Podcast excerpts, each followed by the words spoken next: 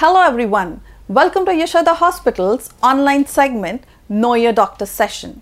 Just when it seems that the COVID 19 scenario is settling down, we get to hear about a new viral disease that is tomato flu, which has crept its way into Kerala. So let's discuss about tomato flu and various other queries. I'm Dr. Lakshmi, and today we have with us Dr. Suresh Kumar, consultant pediatrician from Yashoda Hospitals, Somajiguda. Welcome, doctor. Hello. So, doctor, what exactly do we mean by tomato flu? Uh, this tomato flu or tomato fever as it is called, basically it looks like a viral fever. As of now, we do not know exactly what causes, whether it is uh, bacterial or viral, it is uh, pretty early to know or pretty early to comment. As of now, lot of children uh, have been reported to have this kind of uh, illness uh, in Kerala and some parts of Tamil Nadu and uh, similarly Karnataka is on high alert. It looks like a viral illness uh, where uh, children are shown to have some red rashes which look like tomato or shine like tomato. That's why the name. So, what are the general symptoms that one should look out for, or when should one seek medical help for this?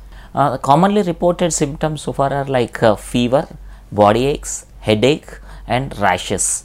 Uh, there are a lot of other symptoms like uh, uh, bowel upset, like vomiting, loose stools, pain abdomen, and all. But the most common symptoms are, like I mentioned, fever, headache, body aches, and rashes. These rashes are very peculiar. We used to see this kind of rashes in other diseases like hand, foot, mouth diseases in the past, where uh, children used to have these rashes uh, over the palms, soles, and mouth. But this particular fever causes rashes even on the trunk that is on the body and they look very red bright red shiny uh, resembling tomato it's not the size of the tomato but the look of the rashes are like a tomato that's why it's called tomato fever so you've just mentioned that the rashes they resemble tomatoes. So how is it spread? Has it got to do anything with tomatoes? It's just a misnomer. It has got nothing to do with tomatoes. It spreads like most other viral fevers through droplet infections. Uh, it might not be contagious, but it's better to be uh, safe and then isolate uh, from ourselves if we find any child with a tomato fever. Uh, so it's like any other viral fever spreads through droplet infections. So, doctor, tell us one thing is tomato flu a new viral disease just like COVID, what we have seen in the past? Uh, I don't think so. It looks more like a hand foot mouth disease, uh, a new variant of it. And uh, this disease, uh, what I'm calling hand foot mouth disease, has been existent for uh, centuries together and this could be a variant. When it was first reported uh, they were not very sure whether it was due to some uh, something related to the food or whether a bacterial or a uh, viral or they were even considering it to be an after effect of other diseases like uh, chikungunya or dengue. But as of now it looks like viral the way it's spreading and affecting the people in close contact. Uh, so probably it's just another viral disease which we don't have to worry to an extent of COVID because there is not significant mortality which has been reported. Having said that, it's better to be cautious rather than feeling sorry later. So, doctor, talking about preventive measures, what are the steps that one should follow to prevent this disease? And does masking help just like what we have seen in COVID? So, COVID has taught us uh, one good lesson that is prevention is better than cure, the age old saying. So, it's better to be safe. Uh, so, coming to the prevention part, if you find someone who is unwell, better to avoid uh, close contact with them. And second thing, following cough etiquette, which most of us have learned during COVID, that is, do not cough into your palms. If somebody wants to sneeze or cough, better to sneeze or cough into the elbow and frequent hand washing. Avoid uh, unnecessary shake hands. Uh, so, mask definitely is going to help to an extent. Uh, but uh, i would not say that uh, you need to wear a mask just to prevent uh, tomato fever. Other preventive measures are also required.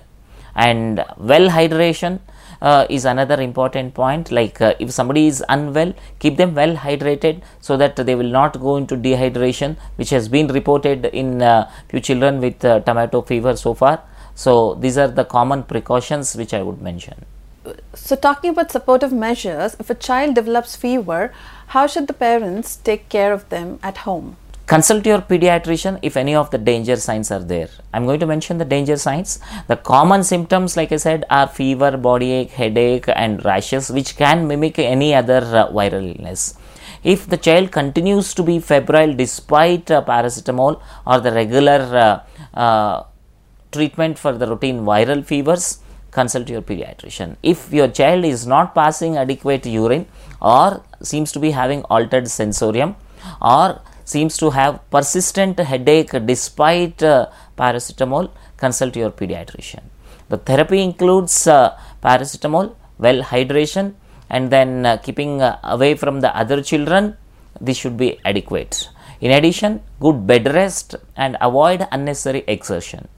So, doctor, apart from tomato flu, what we have seen in Kerala and other states, what are the other general conditions that one should be aware of, especially in children in the season? A lot of viral exanthems can occur. Uh, which have been there uh, pre-COVID era as well, like uh, chickenpox, which is a common uh, seasonal illness which we see during summers, and then we have seen rise in uh, other exanthems like uh, measles kind of picture, because a lot of them have missed their routine vaccination during COVID era, and then uh, we can see some other illnesses like dengue. Uh, once the monsoon starts, we are going to see the rise in uh, dengue. Uh, so, some of them will have similar picture. To talk about dengue, it can present with fever, headache, body ache, and red rashes. They might be different from the tomato fever, but this is a common illness which can spread through mosquito bite. And chickenpox is another common illness which can occur with fever, which can be low grade, and subsequently they can develop uh, rashes all over the body. Some of them are self limiting, and some children can develop complications due to chickenpox as well. So, doctor, what are the vaccines that children can take to prevent certain diseases? The conventional vaccines, as I would uh, call, that is, which are there in uh, national immunization schedule, like uh, MMR, will definitely prevent uh, significant uh, number of children uh, you know, getting measles, mumps, and rubella and some other vaccines which are not covered in national immunization schedule but are there as a part of uh, Indian Academy of Pediatrics like uh, varicella vaccine which is uh, given from the age of 15 months. Uh, this can be given very safely to all children above the age of 15 months and uh, it prevents nearly 80 to 90 percent of uh, cases and then even if somebody develops this disease despite getting vaccinated uh, they will have milder symptoms and uh, lesser complications.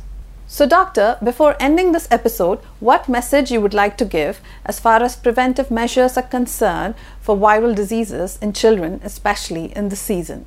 Appropriate vaccination, good balanced diet, and physical exercise. Do not forget uh, exercise because uh, COVID has taught us that uh, nutrition is an important and essential part to take care of our health, but do not forget uh, exercise as well. So, at least about 60 to 90 minutes of uh, physical activity in addition to balanced diet, which should include uh, fruits and vegetables as well, and then well hydration and appropriate clothing for the season. So, thank you, doctor, for this informative session. It was wonderful talking to you. Thank you. So this brings us to the end of this episode. We've been discussing about tomato flu and various other concerns around this topic with Dr. Suresh Kumar. Do join us for the next week as well. Thank you and stay safe.